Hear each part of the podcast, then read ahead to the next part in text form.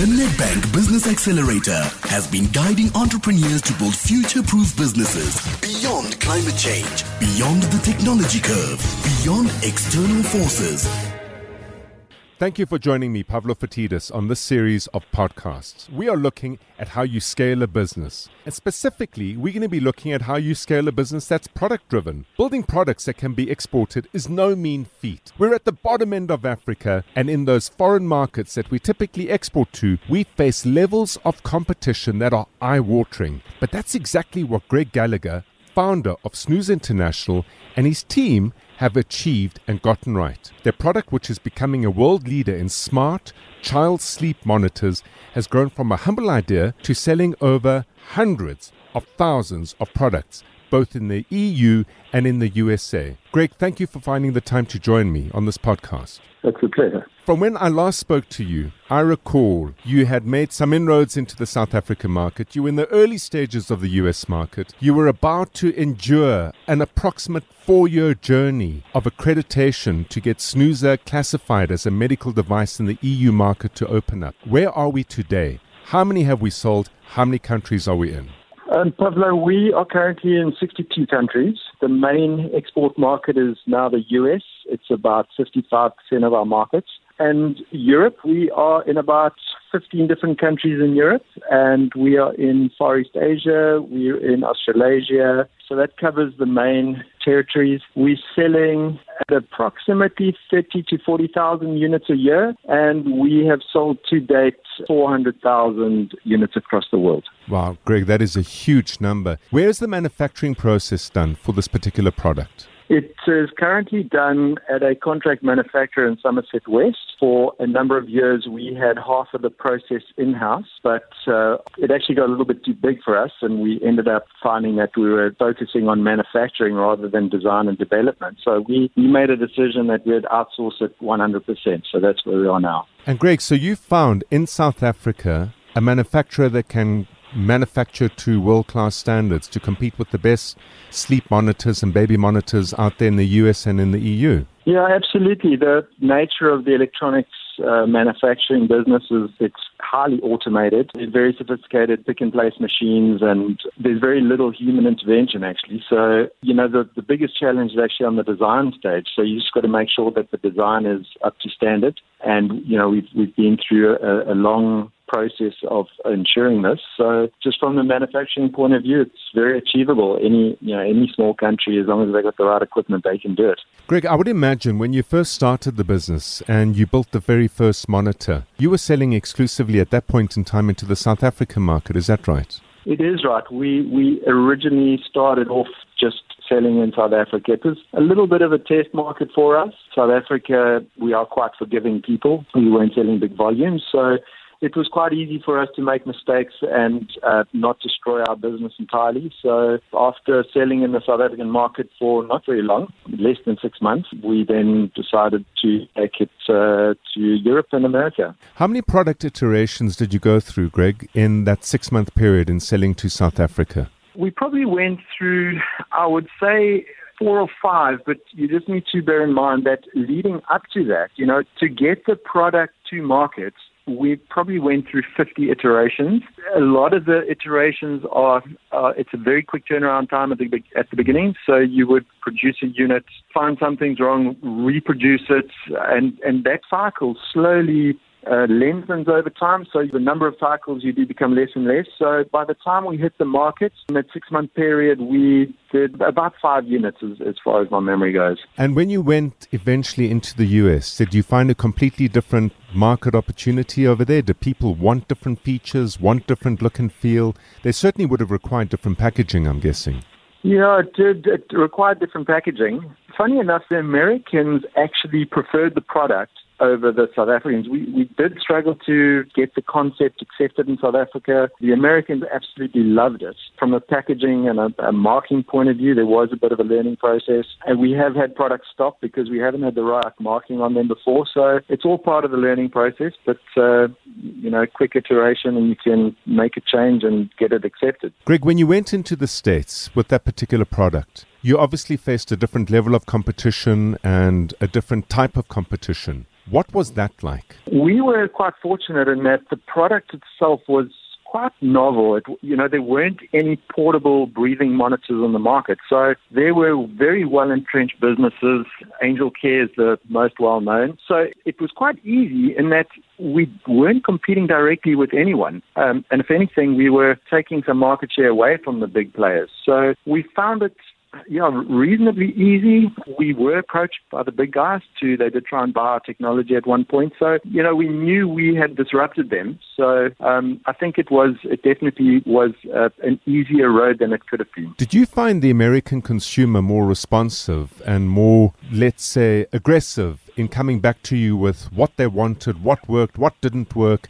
Did you find them yeah. a better test bed to lift your game and build the product slightly differently and tweak it slightly differently? They're definitely more demanding. They are not scared at all to contact you, to get on Facebook, complain. So, you know, we knew that they were like that. So when we originally launched in South Africa, we made a couple of mistakes. And I think if we had made those mistakes when we had launched in America, it could have actually dragged us down. So although the Americans do say what they want, they're also unforgiving. You know, if the product doesn't work or if anything's wrong with it whatsoever, they'll complain to everybody, tell all their friends, and they'll return the product. And you can find yourself out of the market very quickly if you don't have your product well bedded and tested by the time you do hit the US market. So, Greg, when you started this business, I can imagine every time you had to iterate the product, every time you had to make yet another improvement on it, yet another change on it. 50 iterations before you began, at least five iterations in South Africa, then a subsequent number of iterations in the US, and that's before you even got into the EU. You must have thought, as yeah. the business owner,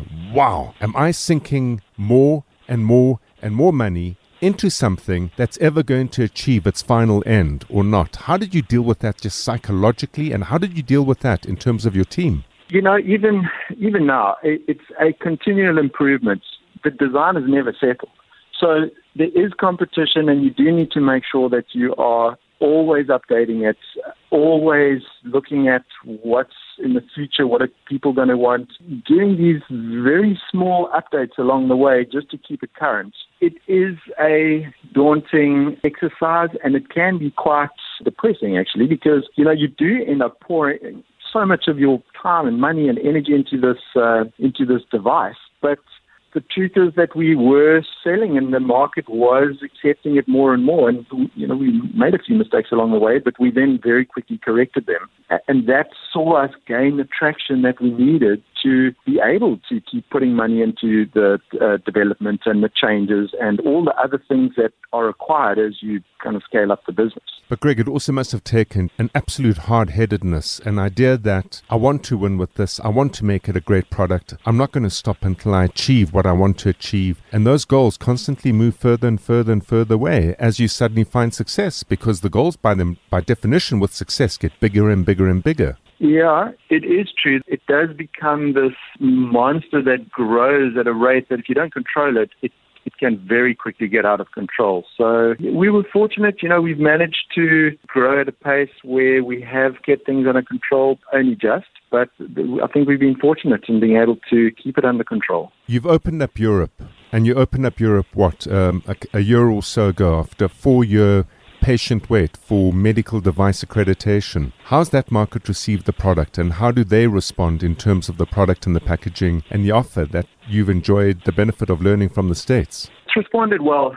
We're the only certified medical device or portable breathing monitor medical device in Europe. So we have got a very distinct advantage over any other manufacturer in the world. There are actually only two other manufacturers and they're not portable, so they're the under mattress type of monitors. So we do have a very clean market that we can go into and we don't have to fight our way to try and get noticed. But it is a big challenge to get the distributors to, because really they're changing focus from the traditional breathing monitors that they would sell to the, the consumers and bricks and mortars and so on.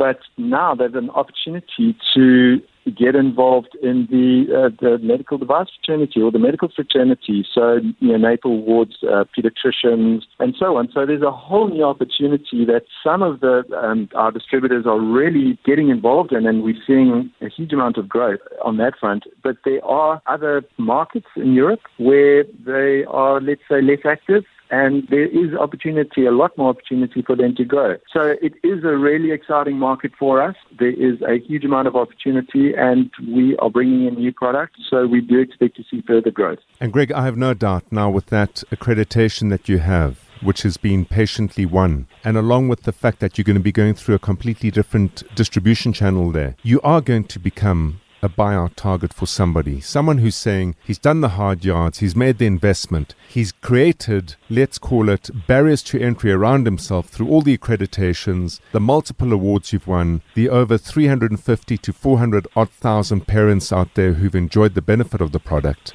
Have you been approached yet? Um, yeah, I mentioned we were approached by a company called Angel Care about three years ago. We didn't accept the offer. The fact that we actually caught their attention, I think, was enough evidence that our technology was advanced and superior to theirs. And in fact, they acknowledged that.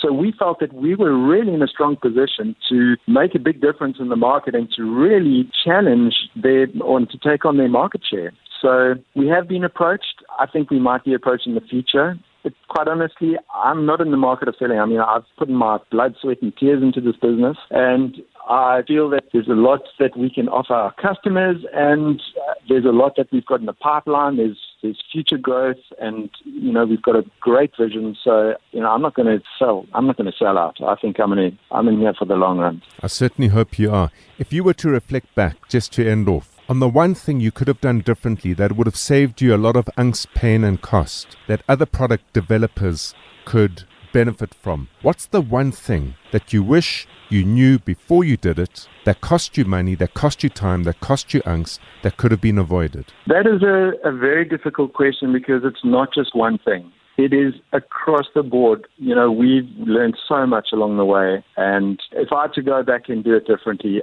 I mean, I would do it totally differently. And, you know, I'm glad we are where we are now. And I think we would have ended up being at the same point. But if there was one thing that I would say, one mistake, I would say that it's trying to bring in house too many skills and not outsourcing them. And I say that because I mentioned we bought a portion of our manufacturing in house and it completely distracted us from our core business. So we were yeah focused on manufacturing and we could have actually just rather taken that away from the beginning, outsourced it entirely. It would have cost us a little bit more, but we would have gained so much more in terms of the time that then we could focus on our core business.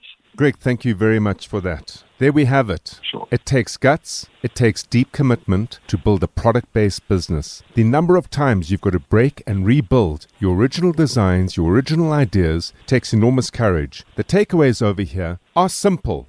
In other words, keep it simple, stick to your knitting, choose great partners, and whatever you do, don't stop riding the tiger because the moment you do, you will be eaten up by your American, European, or other competitors. Thank you for joining me. I'm Pavlo Phitidis.